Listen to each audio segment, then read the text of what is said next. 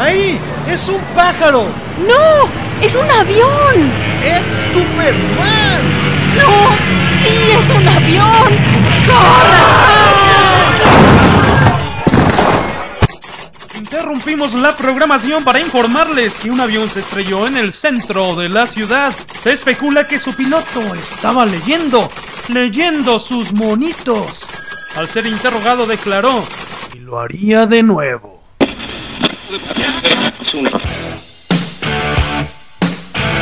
Novedades, recomendaciones, entrevistas, lo bueno, lo malo y lo rarito del cómic de aquí y de allá. En Comicase, un podcast hecho por amor al noveno arte.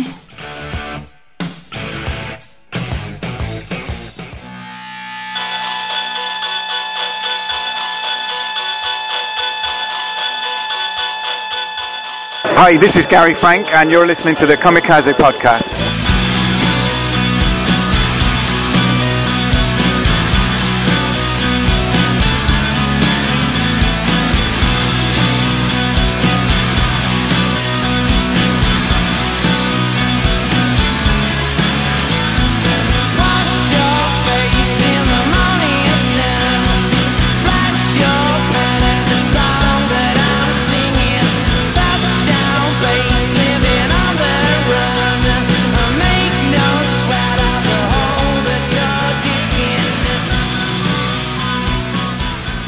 Hola, ¿qué tal? Bienvenidos al último podcast de 2014 de la revista Comicase, su publicación comiquera de confianza.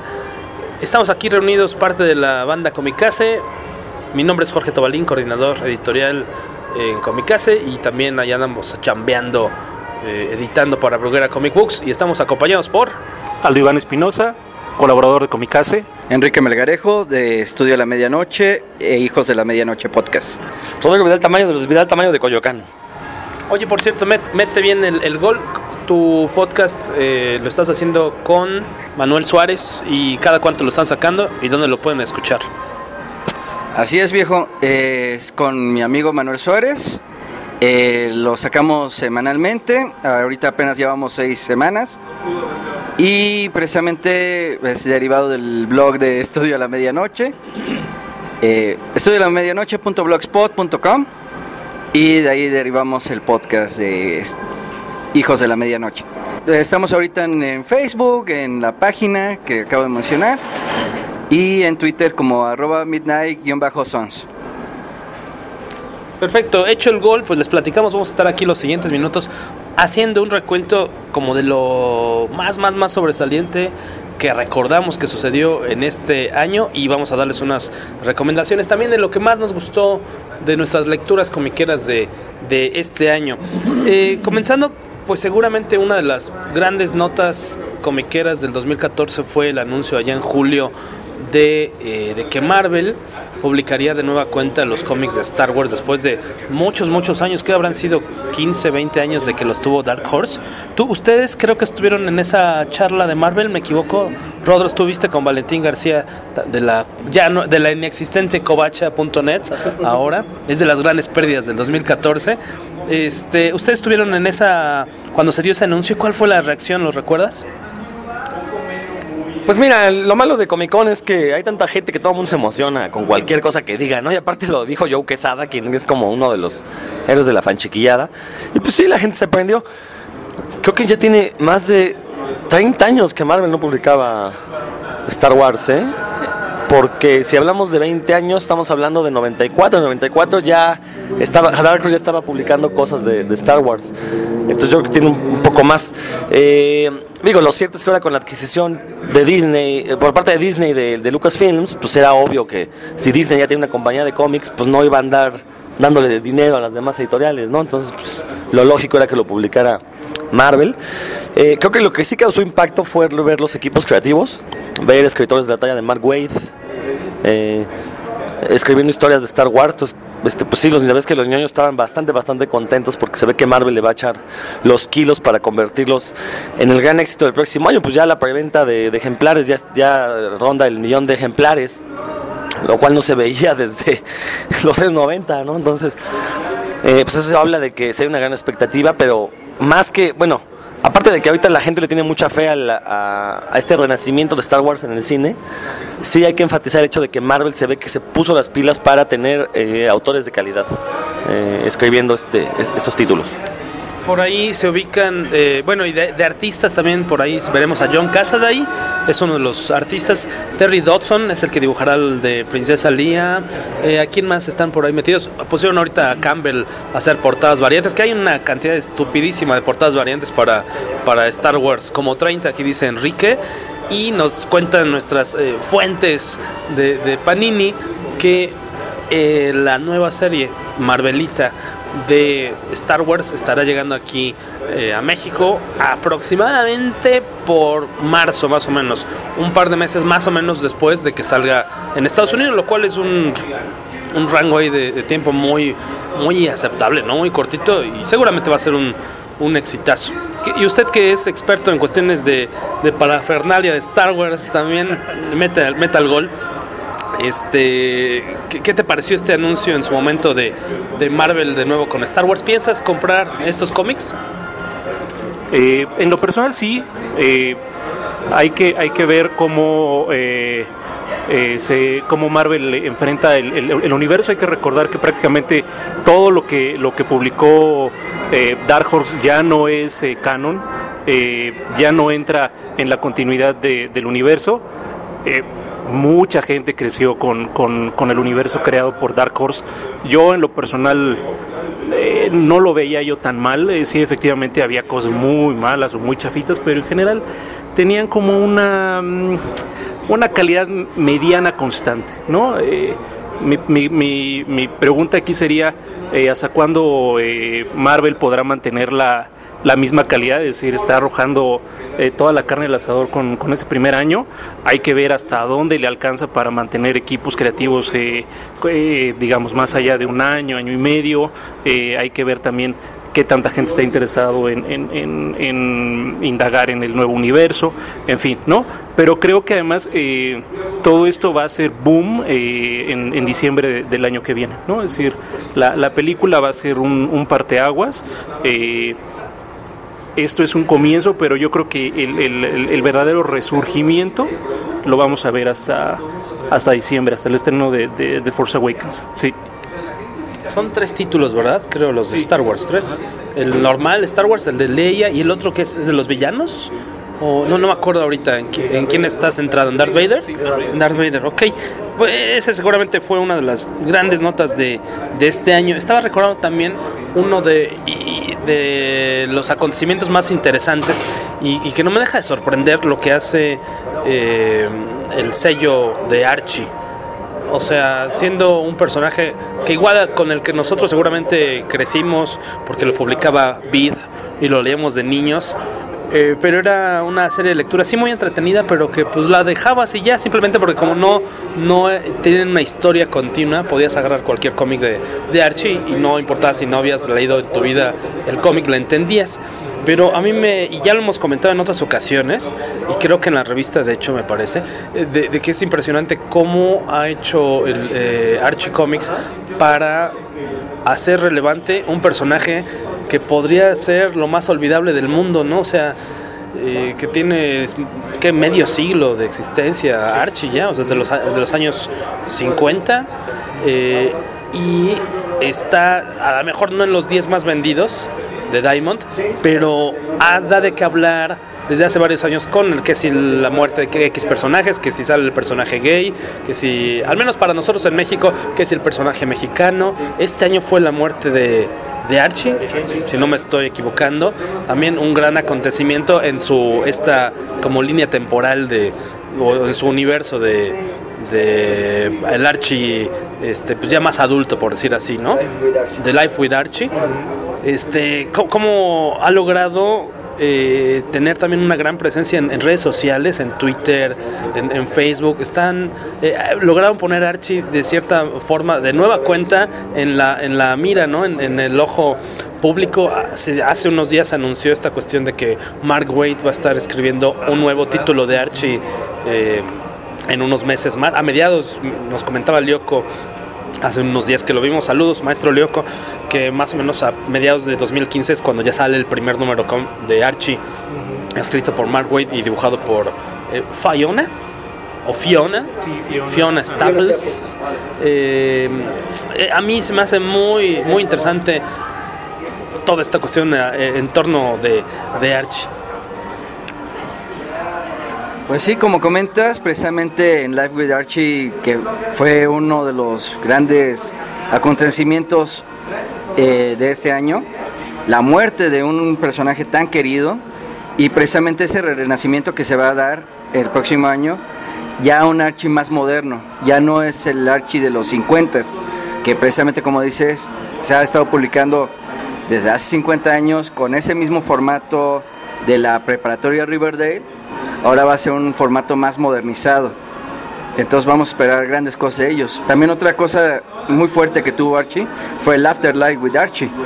Precisamente zombies en el mundo preparatoriano inocente que es eh, el mundo de Riverdale.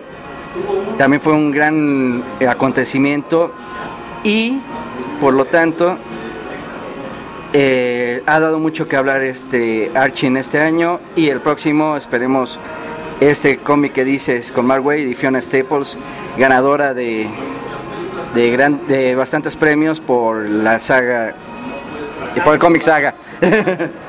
por la saga de saga y, y esta cuestión también de Sabrina, el cómic de Sabrina, así ya orientado completamente a- al horror. Alguien está haciendo muy bien su trabajo en, Archie Comics, o sea, sí es impresionante cómo han logrado llamar la atención y, las ventas también, ¿no? Sí, aquí lo curioso es que de las editoriales comerciales, Archie es la que está tomando mayores riesgos. Eh, no solo con lo que hizo, lo ha hecho en los últimos dos años con el caso de After with Archie, Sabrina, eh, ya desde que empezó a, a darle peso al personaje homosexual de, ¿qué? ¿cómo se llama? Este, Kevin. Kevin, eh, a- a- al personaje de color serio, este, la aparición de Obama, eh, crossovers con Kiss, todo este tipo de cosas que realmente han sido cómics muy, muy entretenidos. Pero que aparte sí están contando otro tipo de historias.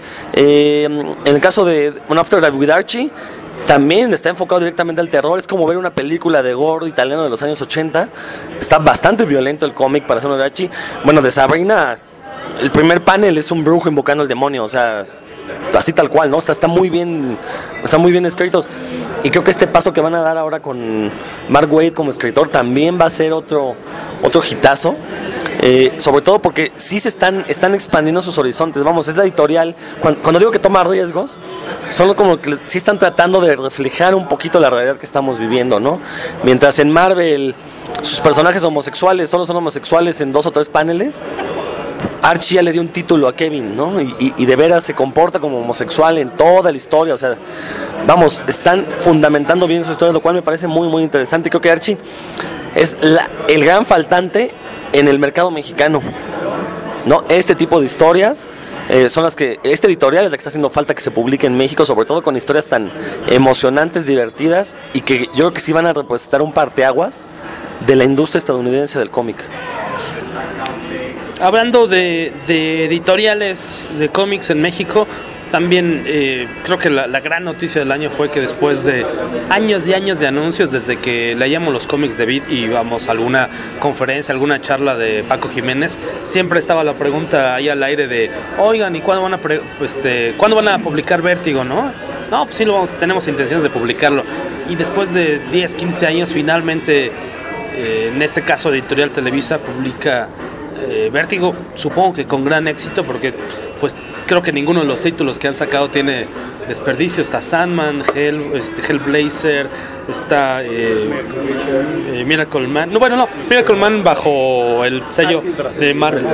Está, eh, ya dije Sandman, Sandman, Preacher, las, ¿qué? las miniseries de Grant Morrison, Fables, está saliendo Joe the Barbarian, Why the Last Man.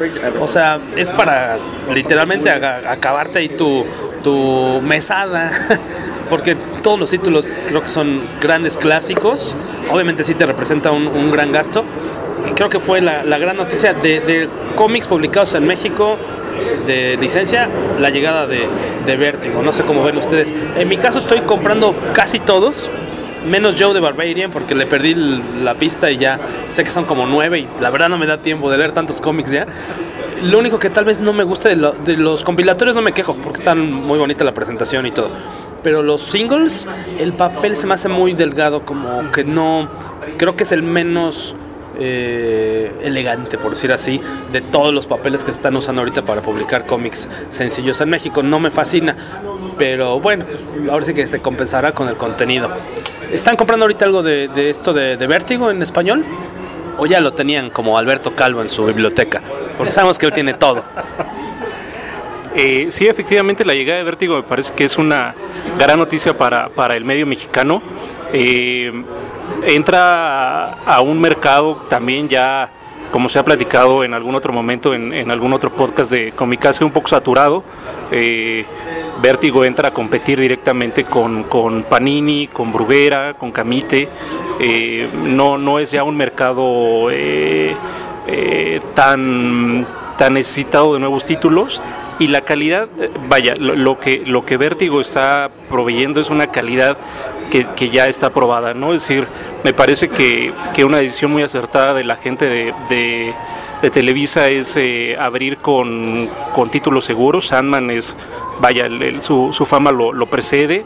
Eh, Why the Last Man, que además tiene una, una edición eh, más grande que, que la, que los tomos originales. Los singles de, de Fables, que, que, que permiten tener el arte de, de las portadas originales. En fin, me parece que están empezando con, con los títulos eh, que debieron empezar, ¿no? Es una edición muy acertada.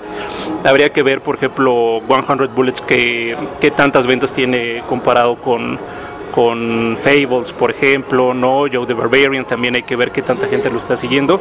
Eh, y bueno, la última, la última edición que es Swamp Thing, ¿no? Que desafortunadamente ya en, en redes sociales eh, le llaman el, Swa- el Swamp Fail por, por la cantidad de, de detallitos que trae ahí en la en la, en la, en la cuestión de, de traducción y de redacción, pero, pero en general me parece una gran noticia, ¿no? Eh, quien, quien no le haya entrado a, al- al- a los cómics de, de mainstream, de licencia como de Marvel y DC, tiene vértigo para, para entrarle y divertirse por horas, ¿no? Ahora sí, con, lo- esta cuestión de vértigo, Televisa o sea, se consiguió la joya de la corona, ¿no? O sea, por ejemplo, sí es una gran opción para aquellos que digan, no, ¿sabes qué? Las pijamas y los calzones de por fuera no son lo mío. No manches, o sea, tienes 10, 11 títulos a escoger en vértigo y seguramente ninguno tiene eh, pierde. Sí, aquí lo que me parece extraño es que Televisa le está publicitando esos títulos a los que leen superhéroes. Creo que Televisa tiene la gran oportunidad de llegar a un mercado totalmente diferente. Eh, este año también Televisa está, entró ya en una cadena de librerías que tiene nombre de Libertador de la India racista, golpeador de mujeres también.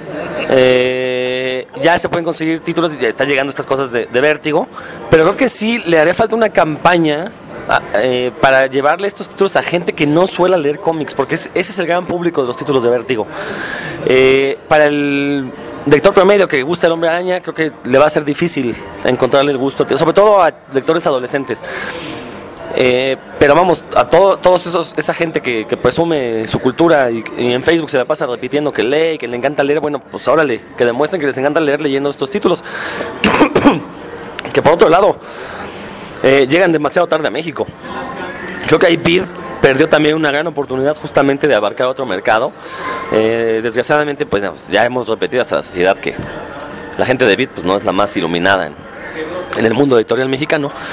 Eh, y, bueno, creo que otro comentario que hay que siempre remarcar es pues esta cuestión de las traducciones, ¿no? O sea, justamente el mayor miedo de los que sabemos cómo se manejan las cosas ahí en Televisa era que las traducciones iban a estar pues por debajo de una calidad mínima necesaria y creo que esto este miedo se cumplió.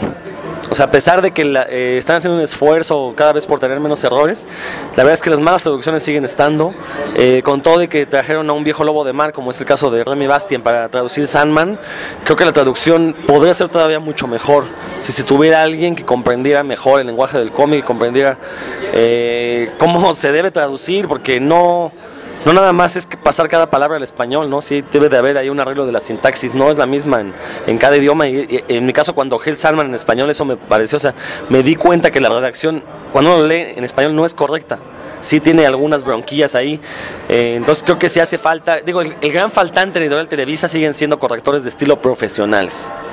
No poner a, a- al que se supone que es el editor, pues hacer ese trabajo porque realmente tiene tanta es la carga de trabajo que no pueden hacerla bien y tampoco está capacitado co- como corrector de estilo. Entonces, o sea, Televisa siendo Televisa, o sea, vamos que sí, sí, sí pueden tener el presupuesto para contratar a correctores de estilo profesional y- y mejores traductores, ¿no? Que es algo que nos hemos venido quejando, uy, pues ya tiene varios años, ¿no? Yo creo que la, desventaja es que les falta equipo en cuanto a cantidad. O sea, a lo mejor la calidad podría ser buena, pero están tan sobrecargados de chamba. A lo mejor no todos son buenísimos, pero es tanta la chamba, tantos títulos que tienes que sacar, siendo a lo mejor, o sea, a lo mejor eres el traductor de, de Vértigo o de Marvel o de DC o, el diseñador de... O sea, yo creo que son muy pocas personas haciendo demasiados cómics mensuales, más los estos tomos gigantescos con 8, 10, 12 números. A ver, aviéntate eso en... Traduce 12 cómics en un mes de, para ese tomo, más lo que tienes que sacar normalmente, se incrementan muchísimo, creo que las probabilidades de que tengas errores, ¿no? No, pero tampoco de calidad, ¿eh? O sea, la cantidad yo creo que es el, mero pretexto para justificar la falta de calidad en la gran mayoría de sus traductores y, la gente que trabaja ahí, es la, verdad. Yo de lo que estoy leyendo es Hellblazer, lo estoy comprando, creo que no me ha tocado nada raro y de hecho es hasta refrescante poder leer un cómic en español con groserías, ¿no? Porque por ejemplo en Bruguera no se manejan las groserías completas o se, se le cambia un poquito, pero por de- vas como por decisión editorial de no querer utilizarlas. No, no creo que sea porque no se quieran fomentar, sino simplemente pues no se quieren usar eh, las palabras, palabrotas completas, Pe- las so- palabras soeces. Pero eh, de lo que me ha tocado leer ahorita al momento de, de Vértigo no he visto grandes problemas. Al menos no del tamaño del Hawkeye, de, arregla mi perro, compone a mi perro o arregla mi perro. ¿No? Llega Hawkeye a un hospital. ¿no? Ah, bueno, pero lo de los hot dogs y aparte está el perrito lastimado de, lo- de los rusos o de quién era un perrito, está lastimado y lo lleva Hawkeye, lo que no ubico por el dibujo si lo lleva a un hospital de humanos o a una veterinaria. Creo que es un hospital y llega pidiendo, por favor, este arreglan a mi perro, arreglan al perro. Supongo que decía fix, fix my dog, fix it. Eh, así, pues más bien este alívenlo, ¿no? Este, cúrenlo, atiéndanlo, pero arréglenlo, pues no, no el Robodog. Quién sabe qué era eso, pero bueno, eh, sin duda fue una de las grandes, grandes noticias en el mercado comiquero mexicano, la llegada de, de Vértigo y todos los lectores nos congratulamos de que exista esa nueva alternativa para los lectores. Hablando de cosas en México, pues Stan Lee llegó por segunda ocasión en su larga vida, que acaba de cumplir 92 años, hace unos días. Llegó por fin eh, a Monterrey contra todo pronóstico. Llegó finalmente y después de una gran campaña de mala leche de, mucha gente que la verdad creyó que no iba a venir o que era puro choro porque eh, en, en su historia el evento que lo trajo, la convención de juegos de mesa y cómics de allá de Monterrey, tienen en su historial, lamentablemente, dos o tres ocasiones algún invitado extranjero les ha cancelado, pero la gente obviamente se acuerda mucho de eso. Les ha cancelado Rosenbaum, que era Lex Luthor, creo que la chava que hacía Supergirl de la misma serie, y algún otro actor tampoco llegó o canceló unos días antes. Entonces la gente le, le creó una fama, creo que injusta, de que, de que no llegan los invitados. Bueno, pero eso también tiene que ver con el manejo que le des a las cancelaciones, ¿no? Ah, En la pasada mole de diciembre, eh, eh, ahí se me fue el nombre, eh, Michael Abono Emin canceló días antes, sin embargo creo que la mole lo manejó muy bien, o sea, lo hicieron público en, en- en el preciso momento, o sea, en cuanto les avisó el autor, ellos lo hicieron público, la gente no recuerda. Que bueno, lo cierto es que también Abono Emin no es un autor tan conocido en México, digo, con el debido respeto que me merece el señor, Y todo, y a pesar de los ejércitos de gente que se dedica a vender sus productos de belleza. Pero bueno, este, también tiene que ver con eso, ¿no? O sea, si la los organizadores no saben manejar las cancelaciones, porque tengo entendido que una de esas cancelaciones fue ellos tenían conocimiento meses antes y la avisaron días antes de la convención. O sea, eso sí cuenta como fraude porque hay gente que está comprando boletos por ir a ver en particular a, una- a un invitado. Entonces también creo que más bien lo que habla mal de una convención es la organización y no tanto el que tengan cancelaciones, porque eso, eso puede entenderse. Causas de fuerza mayor abundan. Y, pues por un poquito y no llega el señor Stan Lee, a la mera hora de los tres días que iba a estar en, Monterrey, solamente se presentó uno, el, el segundo de tres días. El primero eh, tenía, anunció, oficialmente eh, anunciaron que tenía eh, compromisos laborales que atender, entonces no, no podía llegar pero que sin embargo iba a llegar el sábado, pero que ese mismo día en la noche se tenía que regresar a Estados Unidos. Y por ahí ya fuentes comicaseras nos comentaban que la cuestión es que no fue eso, sino que eh, familiares muy, muy, muy cercanos de Stanley le pidieron al maestro no venir a México por miedo a la cuestión de la violencia. Le pidieron, ¿sabes qué? Por favor, mi rey, este te tienes que quedar en la casa, por favor, este, no, no, no quiero que vayas a, a México. Y el señor hizo caso. Y ya no iba a venir, pero a la mera hora yo creo que dijo, no, pues cómo les voy a quedar mal, pues aunque sea un día voy y me regreso, pero que en, en verdad este, no es que tenía negocios el señor que atender, sino que en verdad su familia no quería que viniera. Digo, y esto creo que es fácil de caer porque muchos autores sí, manifiestan que no vienen porque el gobierno estadounidense regularmente lanza alertas diciendo no vayan a tales países por cuestiones de violencia. Y lo cierto es que sí, nuestro país ahorita no es el mejor lugar para, para visitar, desgraciadamente. La gente que vivimos en el DF, pues estamos en el paraíso, pero la gente que vive en Guerrero, la gente que vive en Chiapas, en Oaxaca, digo, no, no, no porque nosotros estemos bien quiere decir que todo el mundo esté bien, la están pasando bastante mal nuestros compatriotas. Eh, entonces también, porque también he visto que a muchas convenciones se les exige, traigan a fulano, traigan a fulano, pues sí, las convenciones hacen lo que puede, pero a fin de cuentas el que tiene la última palabra para venir o no es el autor. Y justamente esta cuestión de la violencia, pues es lo que hace que muchos tengan miedo de venir a nuestro país. Entonces ya saben, a menos que ustedes siembren sus propias drogas, este, cada vez que compren un churro o algo así, están evitando que un autor extranjero venga a nuestro país a hablar de cómics. Pinches drogadictos. No, precisamente como comentan, de la inseguridad. eh, no es tanto eso. eh, ahorita lo dijiste, Rodo. Aquí en el DF estamos viviendo tranquilamente y se ha visto con varios artistas que vienen a la mole que precisamente recomiendan a sus propios compañeros, dibujantes, escritores, que vengan aquí a México. Precisamente porque las condiciones son muy positivas, óptimas para que vengan y recomiendan entre ellos mismos de que se la pasaron de lujo aquí en México, en eventos como la mole. En Monterrey la inseguridad sí está un poco fuerte, pero precisamente con el caso de Stan Lee, de que sus familiares le dicen, oye, es que no vayas, tendrían que checar también las noticias de otros lados. La recomendación que hace Estados Unidos de que no vengan a México solo son en ciertas ciudades, entonces Estados Unidos ha- hace esa alerta, pero precisamente la familia está cuidando a Stan Lee, su edad ya no es tan, ya no es tan joven como en años mozos, ya son 92 los que tiene el señor, y no se hacía raro que hubiera sido una cancelación lo de Monterrey, canceló la Comic Con dos días antes de que se realizara. Entonces no hubiera sido raro. Qué bueno que vino. Los fans que pudieron comprar boleto y que se lanzaron de diferentes partes de la República a Monterrey, convivieron con él un ratito y se llevaron sus fotos, su cómic autografiado. Sí, ahí como comentas, eh, la, gran desventaja eh, de que el maestro Stanley ya sea tan mayor es que pues eso obviamente dificulta más y más que podamos verlo eh, en el DF por lo menos, ¿no? Y por lo mismo, si, si fue tan complicado que viniera en esta ocasión por lo del miedo a, que le pasara algo, pues imagínate eh, que venga pronto en, próximos años, yo sí lo veo muy complicado ya.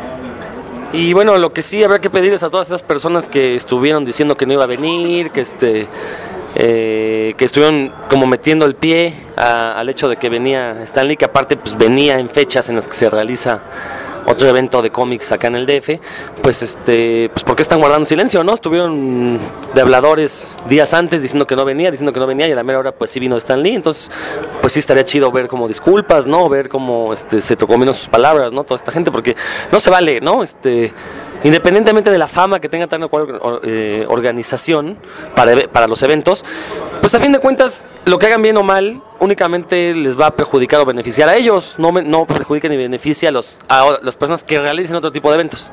¿no? Entonces, este, creo que calladitos se ven menos feitos. Y, y hablando de ese tipo de cosas, por ejemplo, eh, de la mole, por ejemplo, que colaboramos ahí con ellos, mm, sabemos que artistas que no vendrían a México por este tipo de cuestiones de inseguridad es Tony Daniel, el dibujante de Batman, pero él no, no tanto porque él no quiera venir, pero por ejemplo porque su esposa, que es mexicana, ella, ella no quiere que venga su esposo, ¿no? Que sería un gran hit, me imagino, por, por su paso que tuvo en, en Batman. Pero eh, ese tipo de cuestiones que así dicen, ¿sabes qué? No, pues yo ahorita a México no, no voy. Ojalá en, en- No, no, yo como mexicano, si mi esposa quisiera venir a México, le diría, no vayas, horrible ese país y la gente es peor. sobre todo los que vienen ahí por Tlalpan y ahí este, nombres de ciudades, no, de, de, de, de países, de estados europeos, aguas con esos. Por otro lado, eh, y hace ratito nos desviamos un poquito de eh, cuando estamos comentando esta cosa de Star Wars con Marvel, eh, de nueva cuenta, después de bastantes añitos, eh, se nos fue hilarlo con esta cuestión de, bueno, ¿qué pasa con las- los cómics de Star Wars en México? En este mismo año, en una presentación muy atractiva a, medios comiqueros y a prensa en general, eh, Panini anunció que, pues, que ellos son los ganones que van a tener el cómic de Star Wars, una segunda cachetada ¿no? a, a- a Editorial Televisa como rival, así de, pues ¿qué crees? Yo sí saco Kikas, pues ¿qué crees? Yo saco Star Wars, ¿cómo la ves, mijo? Eh, muy interesante ahí como el, el- guantazo ahí eh, blanco. Eh, y también, por cierto, una felicitación a, quienes organizaron ese eh, evento. Yo, yo creo que nunca me había tocado ir a un evento de prensa de cómics tan como eh, fastuoso, ¿no? Que estaba, estaba el escuadrón, ¿cómo se llama esto? Los de Star Wars, 501 y el, este buffet antes, bueno, el desayunito antes. O sea, ese tipo de cosas, cuestiones jamás se ven en cosas de cómics porque pues, simplemente a lo mejor este, no, no se le dé la importancia que debería tener, ¿no? O no hay presupuesto para hacerlo también. Y, y porque entre la prensa comiquera hay puro muerto de hambre, pues también no se vale. ¿no? No, ahorita que comentas precisamente ese, esa cachetada con guante blanco de Kick-Ass y ahorita Star Wars, también hay que ver lo de Attack on Titans, que precisamente lo está publicando eh, Panini y precisamente el- está el crossover con Marvel. Y entonces eh, hay que ver cómo va a estar eso. Pues, sería interesante. Lo que recuerdo es que el crossover este con Marvel salió publicado en una revista japonesa, ¿no? Eh, pero aquí lo interesante sería ver qué posibilidades tiene Panini de publicarlo por su cuenta para otros países o incluso aquí en México quién podría publicar este crossover de Attack on Titans con Marvel. Marvel Televisa o Panini. Sí, y aparte también preguntarse si, si hay interés en, en- en ese manga, en ese crossover, ¿no? Me imagino que sí, pero pues eh, será cosa de, de esperar, me imagino, sentados a que suceda. Eh, hace Pero antes de cambiar de, de tema, eh, yo recuerdo en la primera presentación que dio Panini en el Festo del año pasado, si mal no estoy, eh, sí se les hizo la pregunta de si venían por el mercado mexicano y en particular si venían por Marvel. Eh, una de las personas que estaba dando la conferencia mencionó que efectivamente es- estaba entre sus tiradas ver la posibilidad de eh, competir con Televisa por obtener la licencia de Marvel. Eh, fuentes nada fidedignas dicen que el contrato de Televisa vence este 2015, que vendría el proceso de renovación, pero no hay que olvidar que Panini es el, representante de ventas de Marvel para Europa y Sudamérica, entonces eh, por ahí los rumores dicen que tú no puedes comprar una licencia de Marvel si no tienes la autorización de Panini. Entonces habrá que ver qué va a pasar este año con los cómics de Marvel y sus publicaciones en México. Repito, son fuentes no fidedignas, a lo mejor puedo estar diciendo puras sandeces. De ser así, pues pido disculpas por adelantado y si no, pues se acordarán de mis palabras. Pues sí, está interesante. A ver qué sucede con esta cuestión de, Marvel, si algún día caerá en manos de Panini Comics México o se quedará cómodamente instalado ahí en Santa Fe, en Televisa Editorial. Eh, dentro de las notas así como tristes del año y casi cerrando está esta cuestión de Norman Brayfogle, este muy talentoso artista de Batman en los años 90, que de hecho vino a México el año pasado, en 2014, 13, 2013, este eh, seguramente muchos de los que nos escuchan llegaron a leer sus cómics chiquitos de Editorial Beat de Batman, dibujados por él, esas, esos cómics con anarquía y, Batman y Clayface. Y, y, pues hace unos, una cosa, será una semana más o menos, tuvo un... cu- ¿Cuál sería la palabra en, en español? El- lo que le dio fue una, no fue una embolia, un derrame, es que es un stroke Sí, sí, es como una embolia. una especie de embolia y un, una- un problema de salud bastante grave que lo dejó paralizado del lado izquierdo eh, y todavía más triste aún, como se ha señalado, eh, sus propios familiares en, en su cuenta de Facebook, es que pues es, él es zurdo. Entonces no ni siquiera puede dibujar, no se sabe si va a volver a en algún momento a tener recuperar movilidad después de mucho tiempo, me imagino que de, terapias. La bronca es que pues tampoco es un artista que se encontrara ahorita en activo de forma, digas, eh, mensual, ¿no? O sea, fija que tenga un título súper vendedor y, y que esté eh, teniendo entradas, ¿no? Constantes de dinero. Lo triste es que pues eh, eh, ya se acabó todos su- sus ahorros en una semana que estuvo en el hospital internado y ahora calculan que para darle, iba a decir mantenimiento, pues para darle eh, seguimiento y rehabilitación, para que lo arreglen, eh, Marvel, Televisa, Dixit, este, calculan que necesitan algo así como 200 mil dólares, que si para nosotros es un chinguísimo, eh, también para, en Estados Unidos también es un madral, o sea, y más para un artista que no está ahorita vigente, vamos, ¿no? Tristemente, porque es muy, muy bueno. Estábamos comentando antes de empezar a grabar que en años recientes estuvo dibujando Batman Beyond, estuvo dibujando para Archie Comics. Eh, me imagino que tiene sus presentaciones en distintas convenciones de cómics, pero él, como muchos, muchos otros artistas, no cobran por la presentación. Lo que tienen de ganancia es lo que cobran por las commissions, eh, por, por vender su arte en los eventos, no por presentarse, que es algo muy interesante que, que no pasa en convenciones casi todos los artistas que han venido a México no te cobran por venir, te piden lo de sus gastos y demás. Pero bueno, regresando a Brayfogle, hay una campaña, visiten su Facebook del maestro Norman Brayfogle y ahí vienen los datos de cómo puedes apoyar depositando eh, la cantidad que tú quieres, que tú puedas, para echar una manita eh, al maestro. En mi caso yo no lo he hecho todavía, y, y- pero en cuestión de unos cuantos días seguramente estaré haciendo, un- aunque sea una modesta, simbólica aportación, pero si somos muchos cientos o miles de fans de su trabajo, ojalá podamos hacer ahí una pequeña diferencia. Sí, hay que, hay que recordar que las condiciones en las que los dibujantes trabajan y muchas veces también los, los, escritores, eh, efectivamente no tienen seguro, no, no son famosos y son, son gente pública, pero eso no repercute en ingresos ni en eh, ni que se hagan millonarios por su trabajo, ¿no? Eh, no, no todos, no todo el mundo esto es McFarlane o este tipo de gente que puede generar empresas alrededor de su nombre. Y sí, eh, como dice eh, Jorge, con que puedan dolar, no sé, 5 o 10 dólares a, a la causa de, de, de eh, sería genial, ¿no? Y bueno, esto vuelve a traer el tema de la falta de organización entre este tipo de profesionistas que no se han sabido agrupar en, en sindicatos o en gremios, ¿no?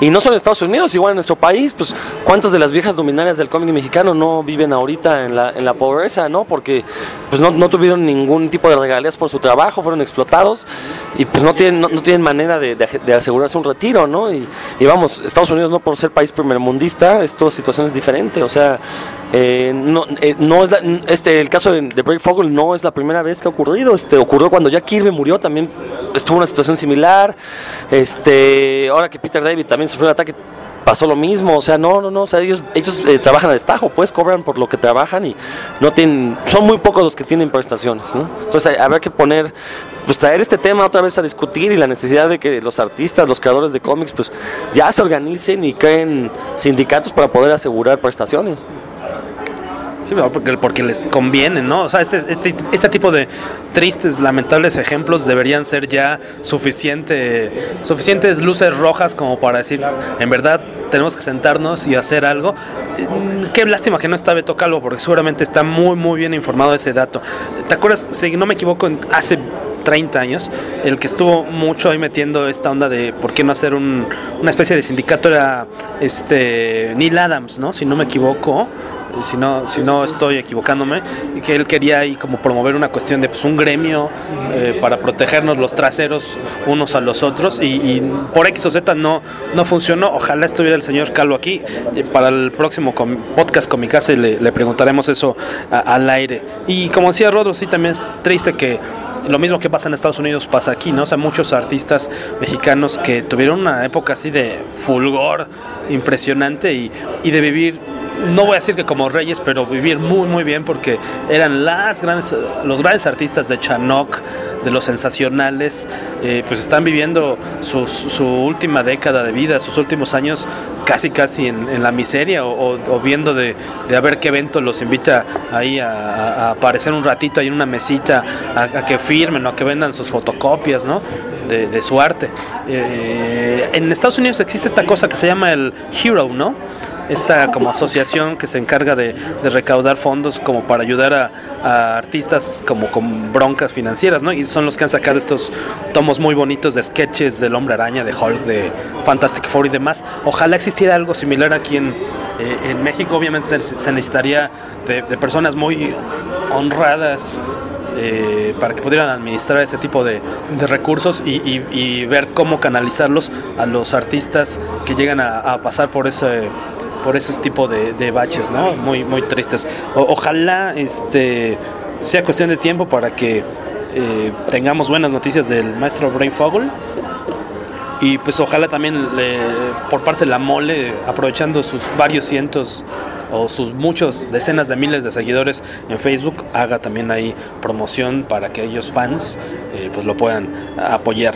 En cosas relacionadas con Batman, no tan tristes, sino al revés, muy, muy eh, agradables, muy, este, ahora sí que notas felices, notas relacionadas con el mundo de los cómics, eh, ya lo habíamos mencionado en su momento, pero es una de las cosas como muy interesantes que suceden en el torno es que después de medio siglo de estrenar la película, perdón, la serie de Batman del 66, prácticamente medio siglo, finalmente eh, hace unas dos, tres semanas ya se pudo conseguir por primera vez en formato casero legal, tanto en DVD como Blu-ray. Unas ediciones muy bonitas, la económica y la de los bolsillos gordos, eh, como nunca lo habías visto. Sí, ha, ha habido quejas obviamente de los comiqueros eh, mexicanos, sobre todo los más viejitos como Guaco, que, de que no trae el doblaje que nos gusta el tradicional mexicano de hace bastantes años, pero bueno, ya ahora sí que de lo perdido lo, lo que aparezca. Que bueno, que a mí me falta comprármelo porque lamentablemente yo no tengo Blu-ray, pero ustedes pueden donar uno si escriben a revistacomicasa.gmail.com o podemos destinar una parte de las ventas de... No, por cierto, hablando de la Comicasa, ya salió la 26, a rato les metemos el gol completo. Pero ya salió la serie de Batman del 66. Eh, De hecho, nosotros nos tocó estar en la Comic Con, en la, en la rueda de prensa de, con Adam West, Bortward y eh, con. eh, Lee- no, Lee Meriwether, no. Con esta. ¿Julie Newmar? Julie Newmar estuvo ahí presente en una charla muy, muy simpática, muy agradable, dando los pormenores del lanzamiento de esta esperadísima serie televisiva. Y la vuelta de Y relacionado con lo de Batman, pues se nos estaba olvidando que este año fue histórico.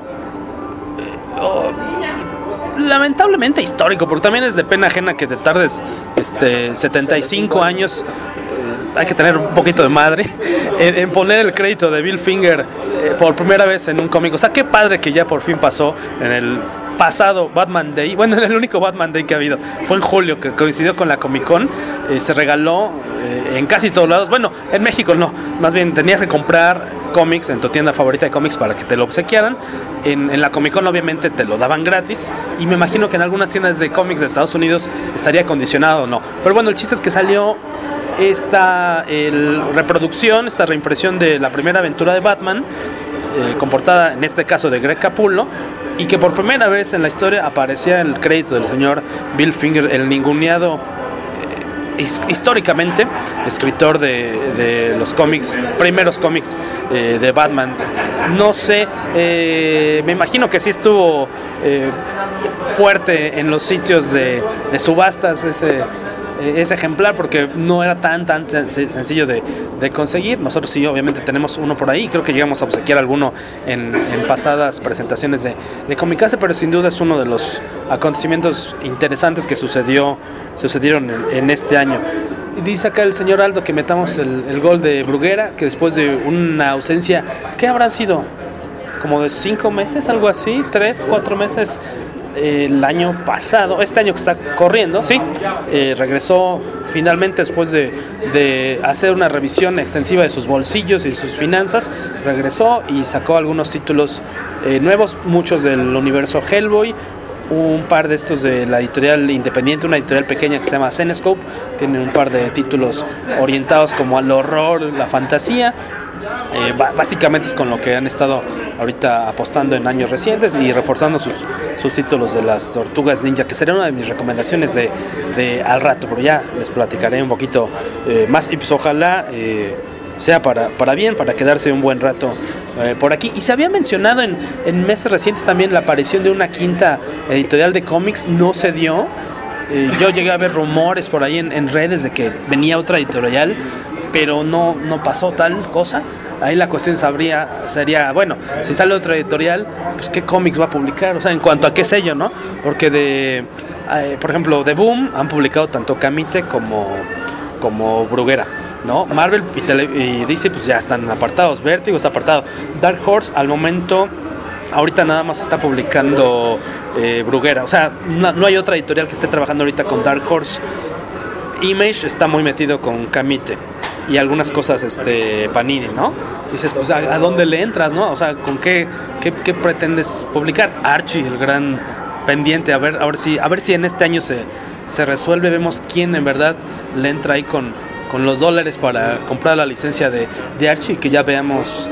Yo en primera instancia a mí me gustaría ver Afterlife with Archie primero, seguramente sería un, un exitazo, ¿no?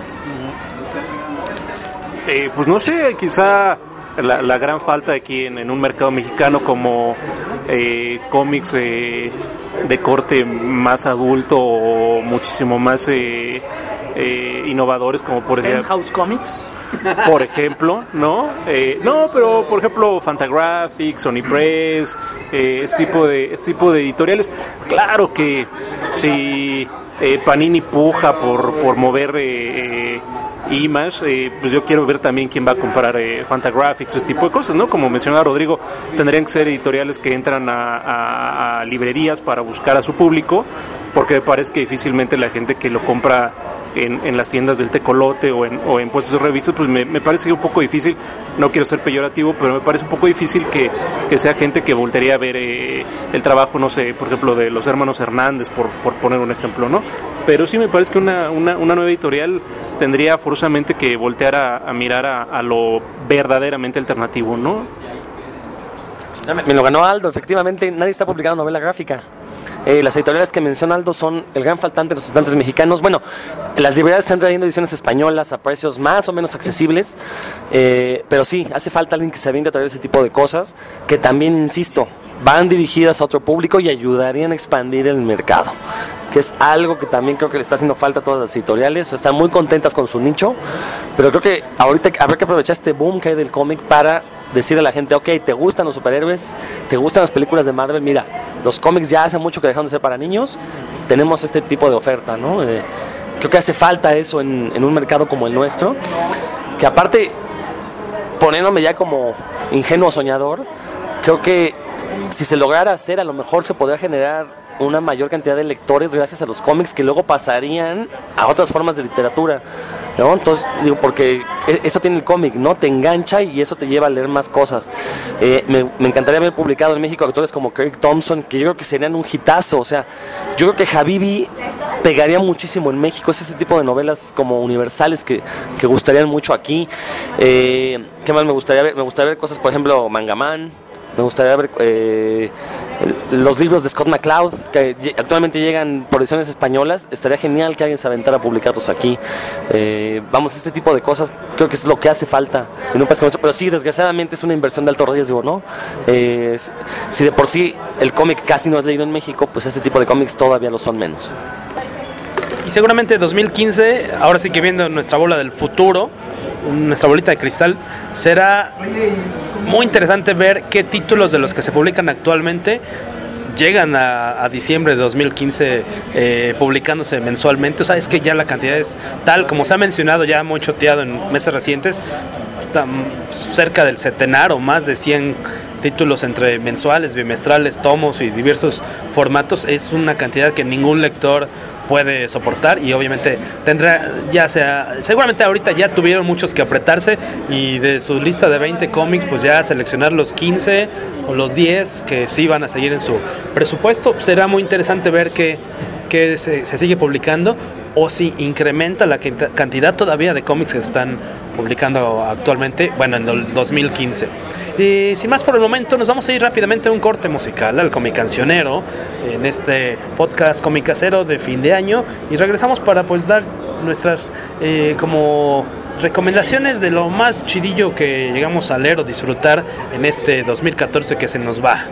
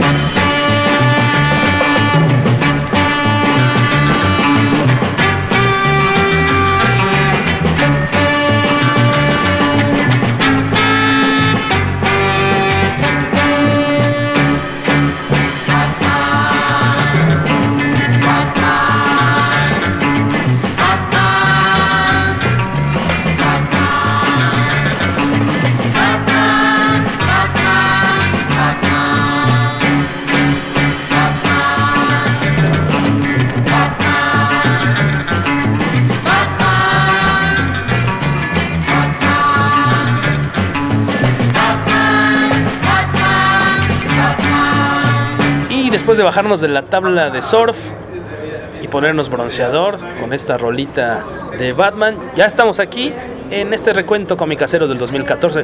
¿Qué fue lo más chido que leyeron en este año? Les vamos a dar solamente un par de, de recomendaciones aquí de los presentes porque hemos preparado una larga lista muy chida eh, con varios de los miembros de Comicase. Cada uno de ellos redactó tres recomendaciones de lo más padre que leyeron este 2014 y ya lo tenemos montado en el blog de comicase.net para que puedan eh, checarlo y a lo mejor algo de eso les llama la atención y deciden buscarlo por su cuenta. Eh, señor Aldo, ¿quiere hacernos el honor de empezar con alguna eh, recomendación? Algo que podamos conseguir todavía chido que se haya publicado este año.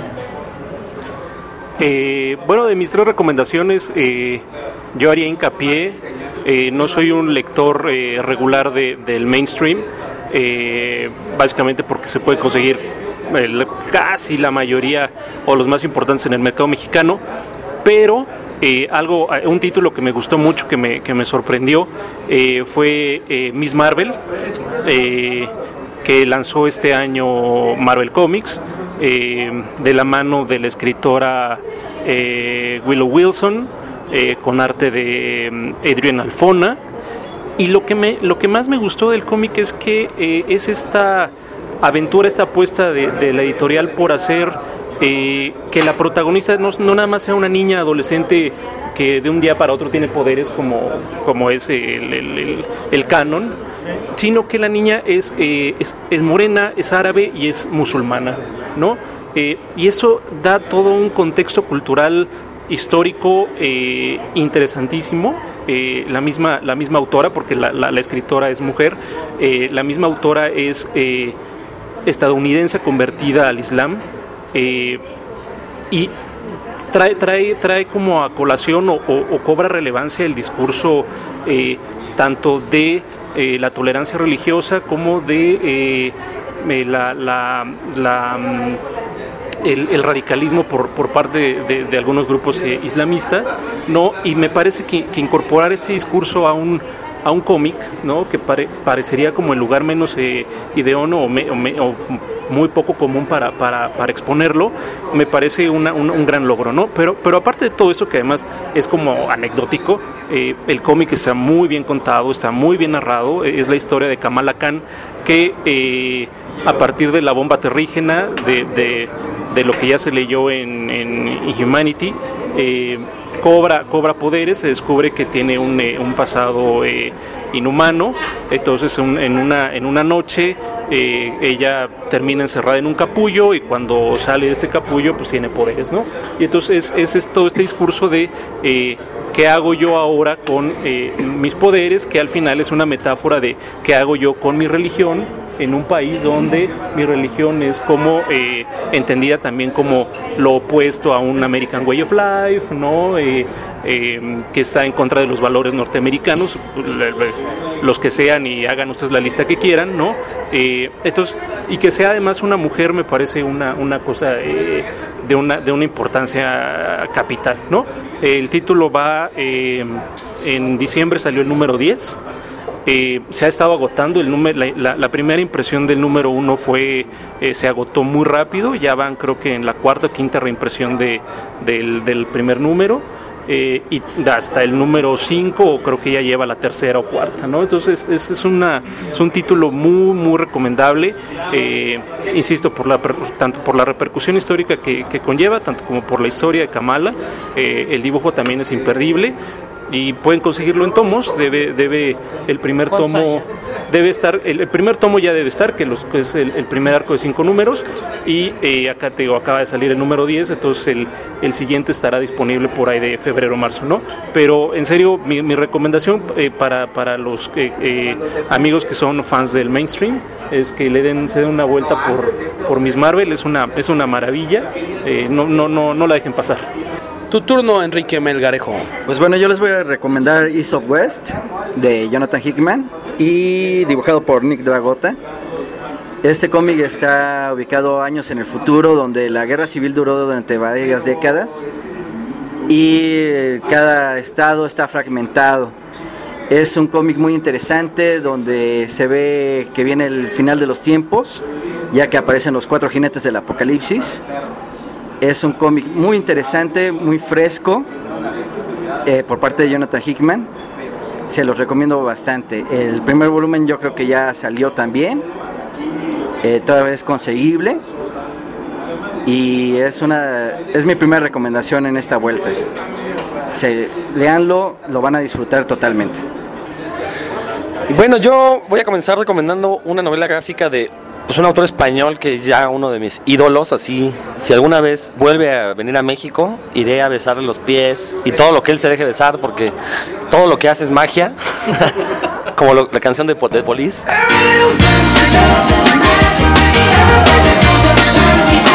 Cada pequeña cosa que hace es magia.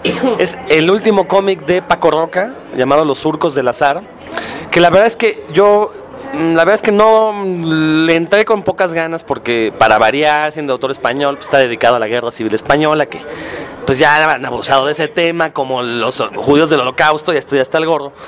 Pero, no, no, no, queda patente la maestría de Paco Roca como narrador, porque en las primeras páginas te comienza a contar una historia que te atrapa y que la verdad es una historia universal porque uno puede cambiar el contexto de la guerra civil por la revolución mexicana, por la segunda guerra mundial, por la guerra civil gringa, la que quieran, y más bien se dedica a encontrar, a, a contar una historia de encuentro y desencuentro eh, con el pretexto de la búsqueda de la persona amada. Lo que él platica es pues toda una crónica de eh, los recuerdos de un soldado en la guerra, ¿no?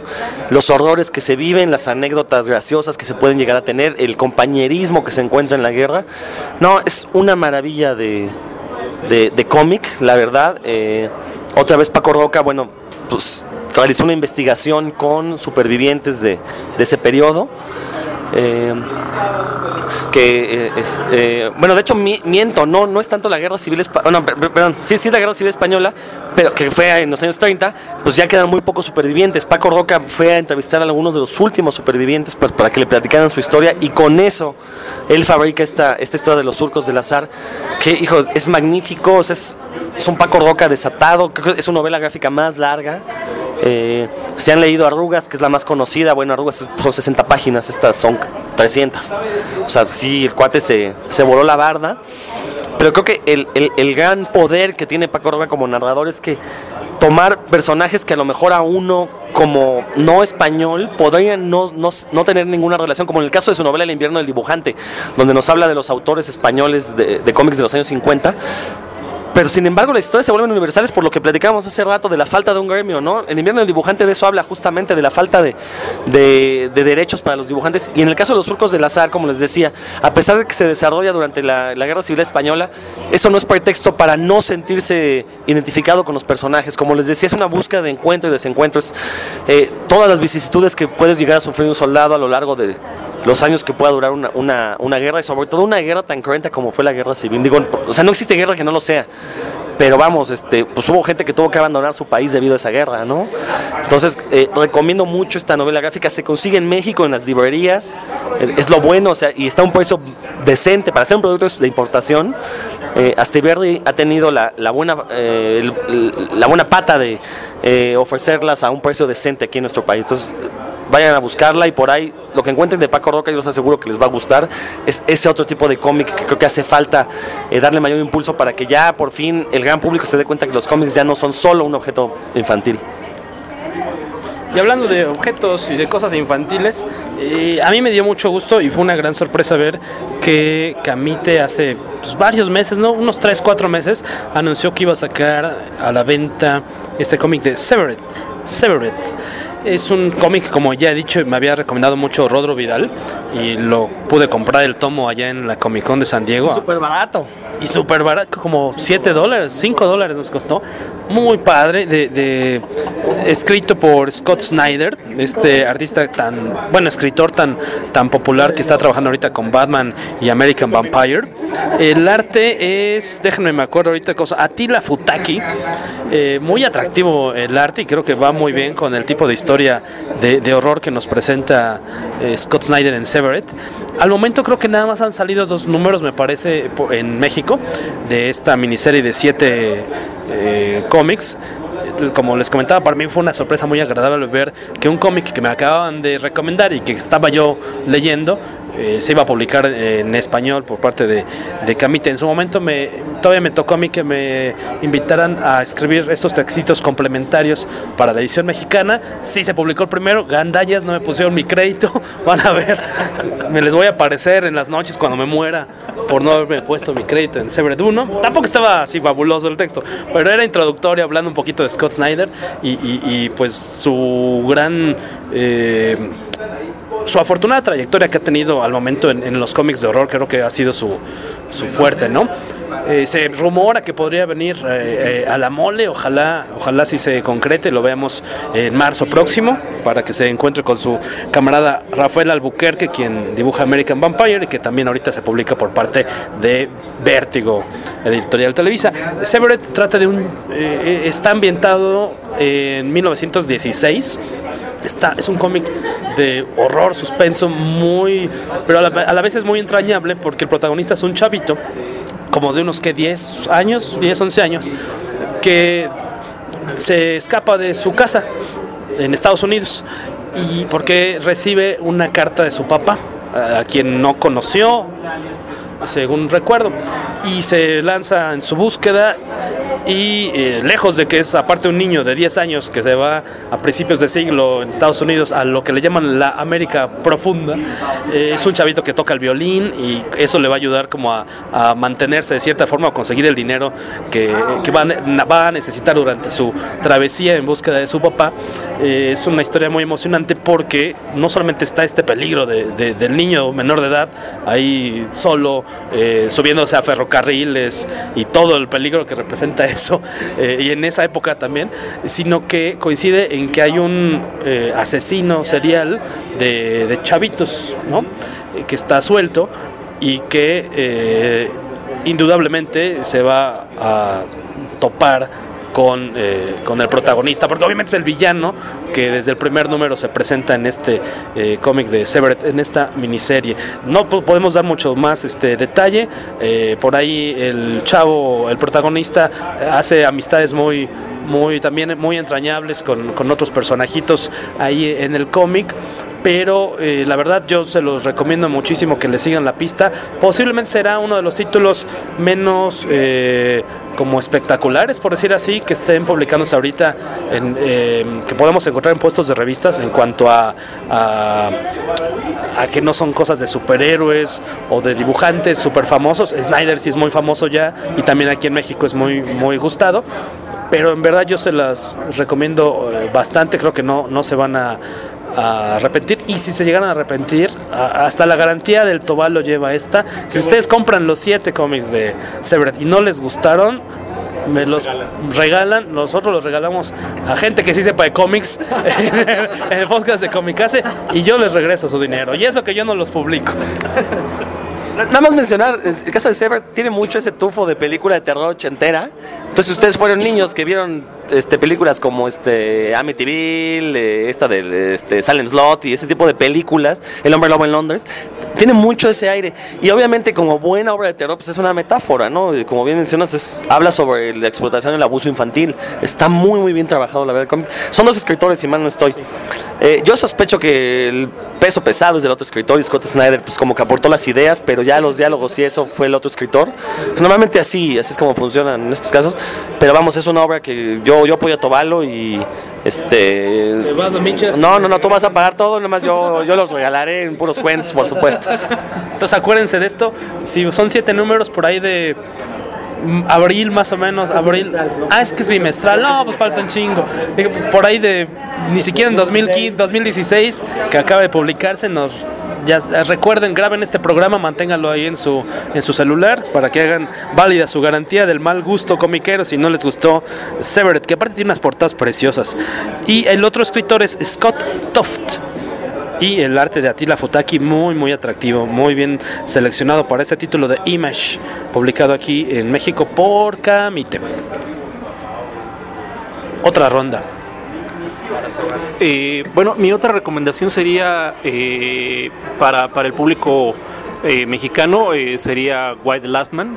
Me parece una, una de las elecciones atinadas por parte del grupo de, de Televisa que tiene a su cargo Vértigo en ese momento.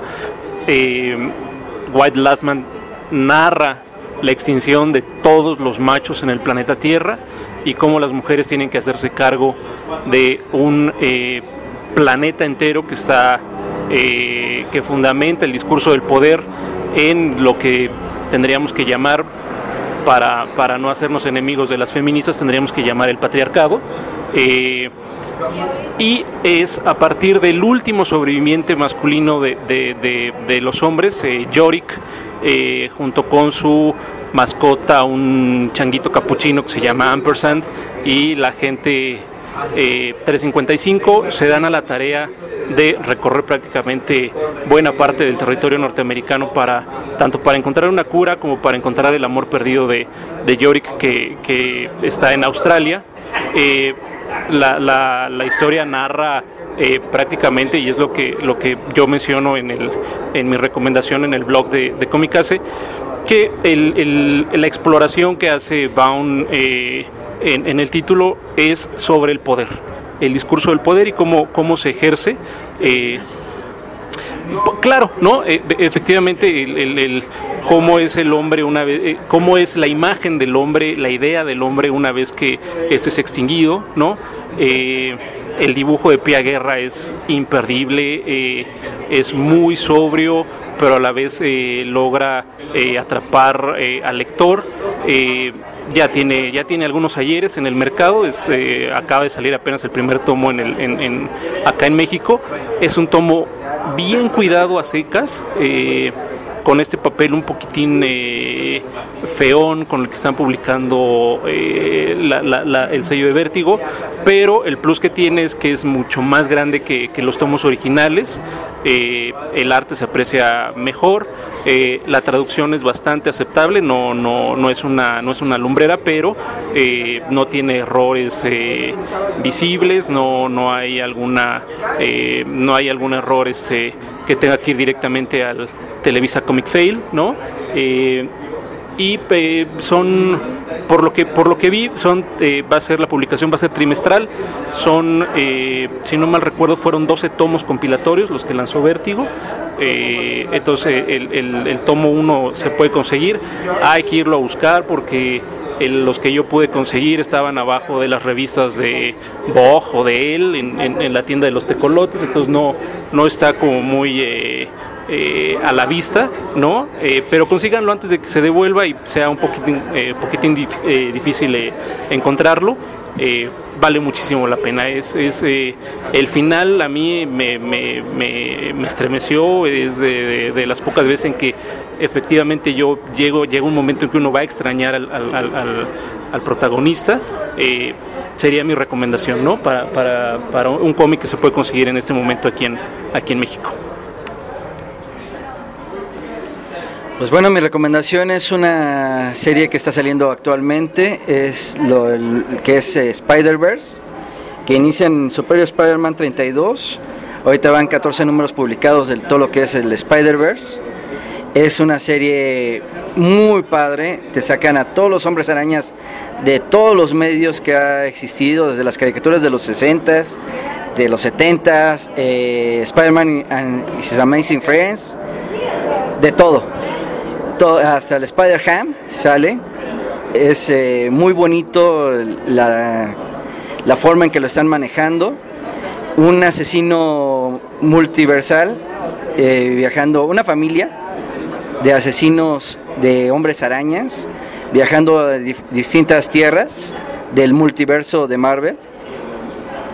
Y precisamente es la lucha de los Spider-Mans por sobrevivir. Eh, apenas van 14 números en Estados Unidos. Eh, Televisa lo- ya lo anunció que para dos- enero 2015 empiezan a publicarlo. Eh, también hay un juego para tablets que es Spider-Man Unlimited, que también está relacionado. Puedes jugar con los personajes y la historia que está manejando actualmente. También si quieren recordar un poquito el videojuego que salió para Xbox 360 y PlayStation 3, que es Spider-Man Shattered Dimensions, que es manejan al Spider-Man Noir, al Spider-Man 2099, al Spider-Man Ultimate y al del 616. Es un cómic que realmente me atrapó para hacer eh, ahorita finales de, de año y está muy bonito. Tienen, como les digo, oportunidad de conseguirlo. Apenas van 14 números eh, que contemplan desde Superior Spider-Man, Age of, eh, of Spider-Verse, el Amazing Spider-Man, por supuesto, y el Spider-Verse Team Up. Así que pueden disfrutar de varias historias con todos esos Spider-Mans que recuerdan. Y que aparte por estos días ya se empezó a anunciar por ahí en, redes que eh, ahorita en 2015, iniciando año, sale en español, ¿no? Por fin. Ya sacaron un, ¿cómo le llamas? Al, al checklist, ¿no? Un checklist de los títulos que vas a tener que comprar en español para darle seguimiento a el- al acontecimiento del Hombre Araña de 2014-2015, me imagino, ¿no? Todo, no sé si todo el año que venga, pero buena parte me imagino, ¿no? Me adelanto y entonces, eh, este año tuve lecturas comiqueras mensuales que eh, ya hemos comentado, he comentado más bien en otros episodios del podcast Comicase, como lo fue Starlight, que les eh, dije varias veces que me encantó de, de este Mark Miller, el creador de, co-creador de Kick-Ass, que a mí me gustó muchísimo por, por su homenaje a estos personajes tipo Buck Rogers, Flash Gordon, una serie muy bonita, eh, que se aleja mucho de, de las, de los cómics en los que están llenos de violencia y, y, y soeces a los que nos tiene acostumbrado el señor Miller. Eh, eh, ya lo he recomendado bastante. Así que en lugar de recomendarlo una vez más todavía, que ojalá lo pudiéramos ver en español, eh, ojalá en este caso eh, Panini, que está sacando mucho de Miller, ojalá en un futuro lo, lo publique, siendo que ha sacado cosas tan gachitas como Masks, pues ojalá eh, saque Starlight. Muy, muy bueno, la verdad. Me gustaría meter un autogol pero estaba pensando en otro cómic que también es que Starlight fue el que así cada mes yo esperaba esperaba que saliera aunque luego se retrasaba pero fue el que más disfruté se- se- seguramente. Trabajando ahorita con, con lo de Bruguera eh, le he agarrado el gusto a varios de los títulos que nos toca trabajar pero en específico para los chavos y los no tan chavitos les quiero recomendar mucho la microserie de las tortugas ninja porque es una serie, un título que cada número se lo dedica a un personaje en específico. Sí, sí aparecen los demás, pero el protagonista es uno distinto cada número. Al momento se han publicado tres y ahorita en los primeros días de enero debe estar saliendo el cuarto, que es el dedicado a Leonardo. Y es muy padre porque cada uno está eh, ilustrado por un artista distinto. Y lo que me ha gustado bastante es que está muy bien como perfilados los, las, las personalidades de cada uno de los héroes, en este caso porque los primeros cuatro números están dedicados a cada una de las tortugas y después eh, a otros personajes de apoyo y después hay otra microserie de, dedicada a los villanos. Al menos estos cuatro que me ha tocado coordinar, dedicados a Rafael, Leonardo, eh, Miguel Ángel y Donatello. Nosotros sí no sabemos los nombres, ¿no? Como, como Beto Calvo, que tuvo una infancia muy triste. Tenía que trabajar mientras los demás niños normales de su edad veían las caricaturas de las tortugas ninja y sí se aprendían los nombres de las tortugas ninja.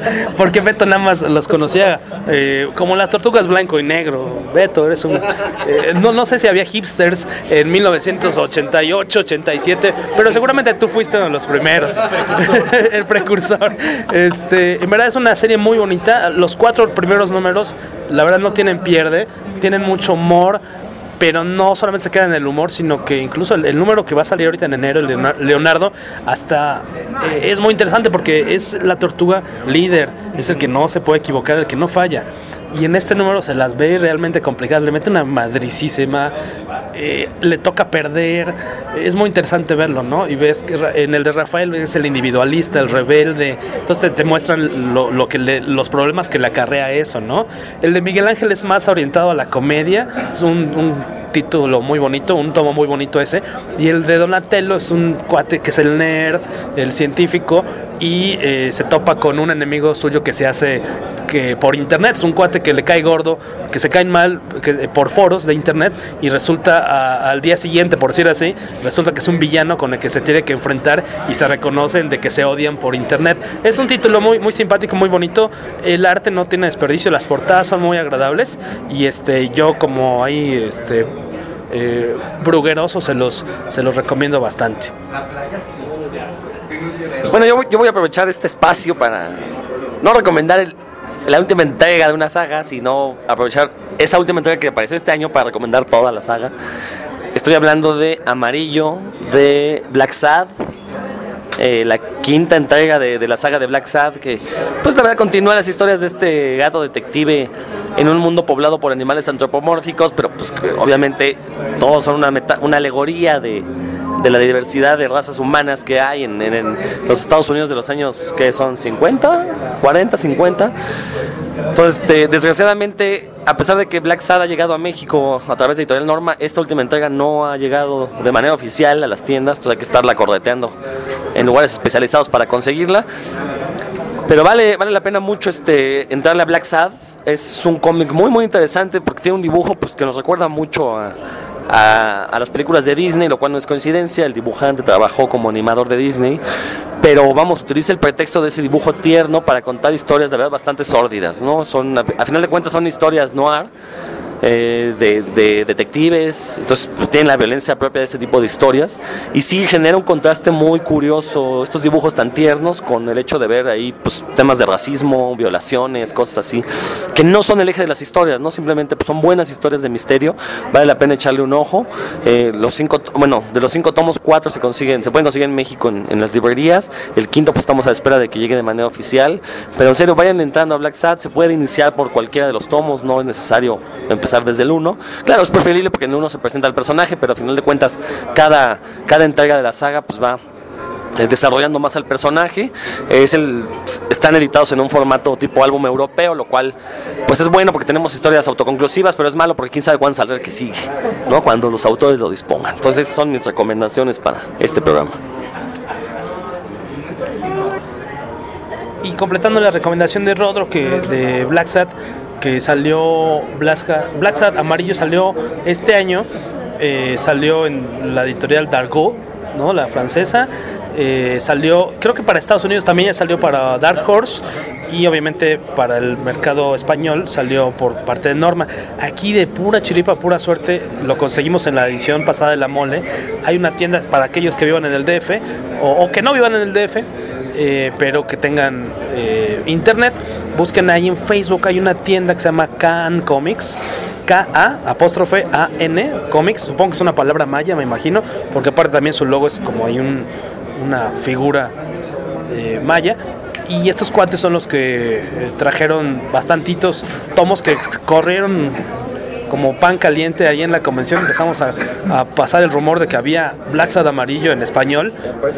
Eh, a muy buen precio, como menos de 220, 200, 260. Muy buen precio para que lo pudimos haber conseguido en 500 pesos si hubiera sido los de Norma, vamos, directamente por importadora, ¿no? Super precio. Seguramente, como vieron que se vendió bastante, me imagino que conseguirán más. Busquen ahí K Comics, no nos pagan nada por esta, eh, pero ya le estaremos cayendo ahí en su para algunos descuentos o, o- algo por el estilo. Eh, muy, muy buena recomendación. Y como decía Rodro, este eh, Guarnido, que es el dibujante, él llegó a trabajar en dos o tres películas de Disney como animador, ahí en eh, El Jorobado de Nuestra Señora de París, si no me equivoco, y en Atlantis me parece por ahí, y no me hagan caso, creo que en Tarzán también, por ahí este estuvo de hecho él como el encargado de la animación de un personaje en específico para esa película. Entonces, como decía Rod, es un estilo Disney, pero es como eh, la apariencia nada más, porque las historias son mucho más, eh, no, no escabrosas, pero adultas, como nosotros aquí en Comicase, que nos cambia la voz de repente, porque es normal y nos empieza a salir cabello en partes extrañas. Eh, sin más, nos gustaría irnos a un último comicacionero para regresar y, dar los últimos anuncios parroquiales y, y desearles un buen año. Vamos al comicacionero y regresamos. Estás escuchando el podcast muy adulto de Comicase.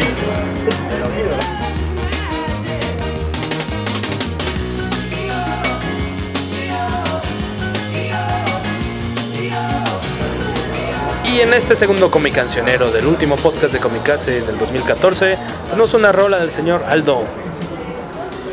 Eh, para que afinen su gusto musical, vamos a escuchar eh, Waiting for a Superman. La cancioncita es de The Flaming Lips, de su disco The Soft Bulletin, pero la que vamos a oír ahora es la versión de su disco de, su disco de covers de Scott Wayland eh, para esta misma rola. Ojalá les guste.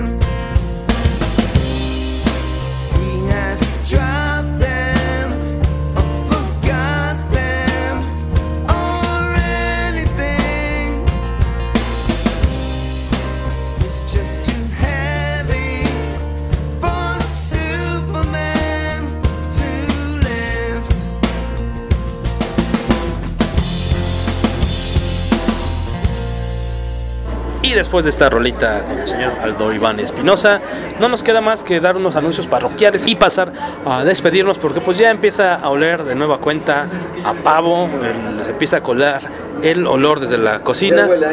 Ya, huele a año viejo, huele a viejo. Y eh, obviamente no podemos cerrar este podcast con mi casero de fin de año sin recordarles que ya comenzó a circular o que ya la pueden pedir directamente con nosotros. Comicase 26, el número más nuevo de la revista que hacemos con mucho cariño para todos los comiqueros de buen gusto y buena voluntad que radican en México.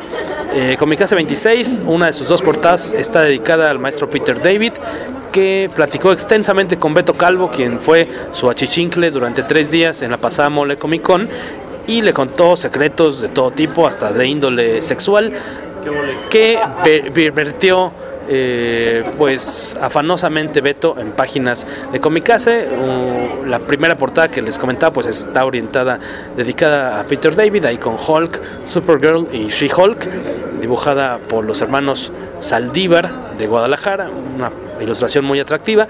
Y la otra portada es del maestro Jorge Aviña, el legendario portadista de El Libro Vaquero, quien tuvo una entrevista con nosotros, que de hecho ya la pudieron escuchar en el pasado podcast Comicase, una edición especial en la que Ferrer y yo ahí estuvimos en su casa estudio platicando sobre su carrera.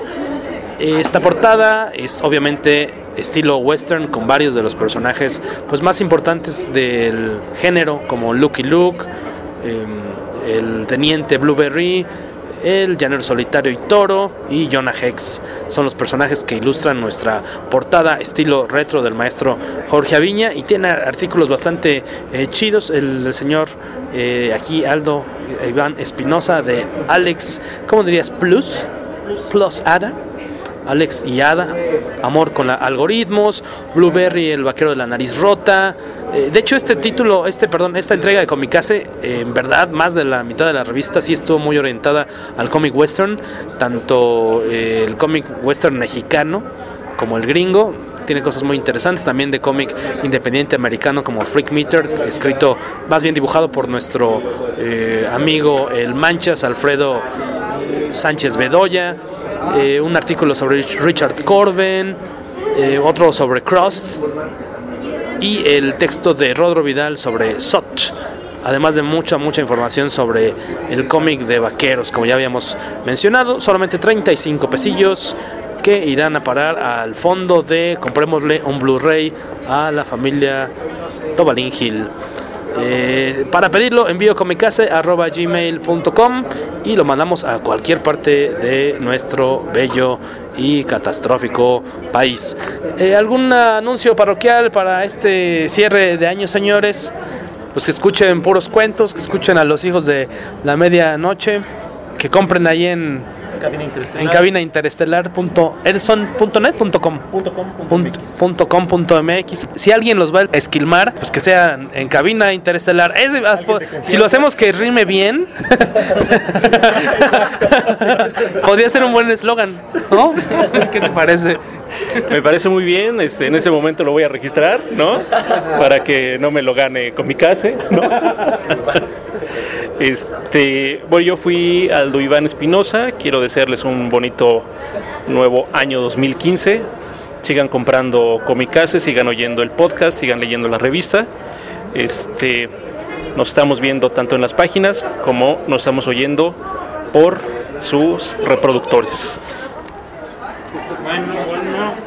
Se despide de ustedes Enrique Melgarejo, el comiquero vaquero, apodo dado por precisamente Jorge Tobalín, aquí en Comicase. Y les deseo que pasen unas felices fiestas, un buen fin de año y que el 2015 sea mejor para todos nosotros y ustedes. Eh, les recuerdo que nos pueden escuchar en, en Facebook, Los Hijos de la Medianoche, en Twitter, Midnight-Sons. Que pasen muy buena tarde. Yo soy Rodrigo Vidal Tamayo y los invito a que escuchen Puros Cuentos, el mejor programa radial sobre cómics que existe. A pesar de Valentín García. Ajá, exacto, a pesar de las opiniones fascistas. Y del operador de puros cuentos. Eh, lo pueden escuchar en circovolador.org todos los jueves en punto de las 7 de la noche. O búsquenos en Facebook, eh, Radio Puros Cuentos. Ahí pueden descargar los, todos los programas que hemos realizado hasta la fecha. La verdad es que está bastante, bastante chidillo. Y nos estamos escuchando aquí en el 2015. Recuerden que pueden visitar comicase.net para leer la lista completa de lo mejorcito del 2015 y lo peorcito también que nos topamos comiqueramente hablando en este año. Ahí pueden checarlo desde ahorita mismo. Ahí mismo pueden escuchar eh, el podcast Comicase, que se ah, hospeda también ahí en comicase.net, en SoundCloud y también en iTunes por medio de la intervención divina de nuestro Señor Salvador Leoco. Eh, sin más, Esperamos tener, eh, seguir en contacto con ustedes el próximo año 2015. Viene mucho Comicase, muchas actividades comicaseras, presentaciones, publicaciones, maratones de cine y demás actividades que seguramente estaremos presumiendo en próximas semanas. Esto fue el podcast Comicase de fin de año. Que tengan un cierre espectacular, justo como se lo merecen. Sin más, nos despedimos. Jorge Tobalín, coordinador editorial de la revista Comicase y editor allá en Burguera Comic Books. Abur. That's great, it starts with an earthquake, birds and snakes, an airplane. Lenny Bruce is not afraid. Hi, I'm Olivier Quapel, and you're listening to Comicasi Podcast.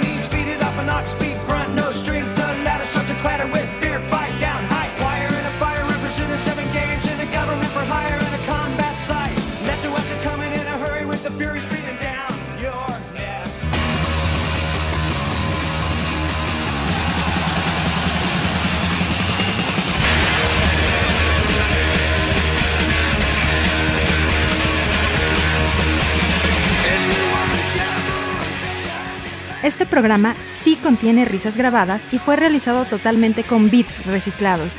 Ninguno sufrió daños durante la grabación. El podcast de Comicase se distribuye bajo una licencia Creative Commons Share Alike, atribución no comercial 3.0 de México. La revista Comicase es posible gracias al apoyo del Fondo Nacional para la Cultura y las Artes. El podcast de la revista Comicase es realizado sin cochinos fines de lucro. Los videos, audios, imágenes y música utilizados en su grabación son propiedad de sus respectivos dueños y sirven como apoyo para nuestras críticas y comentarios.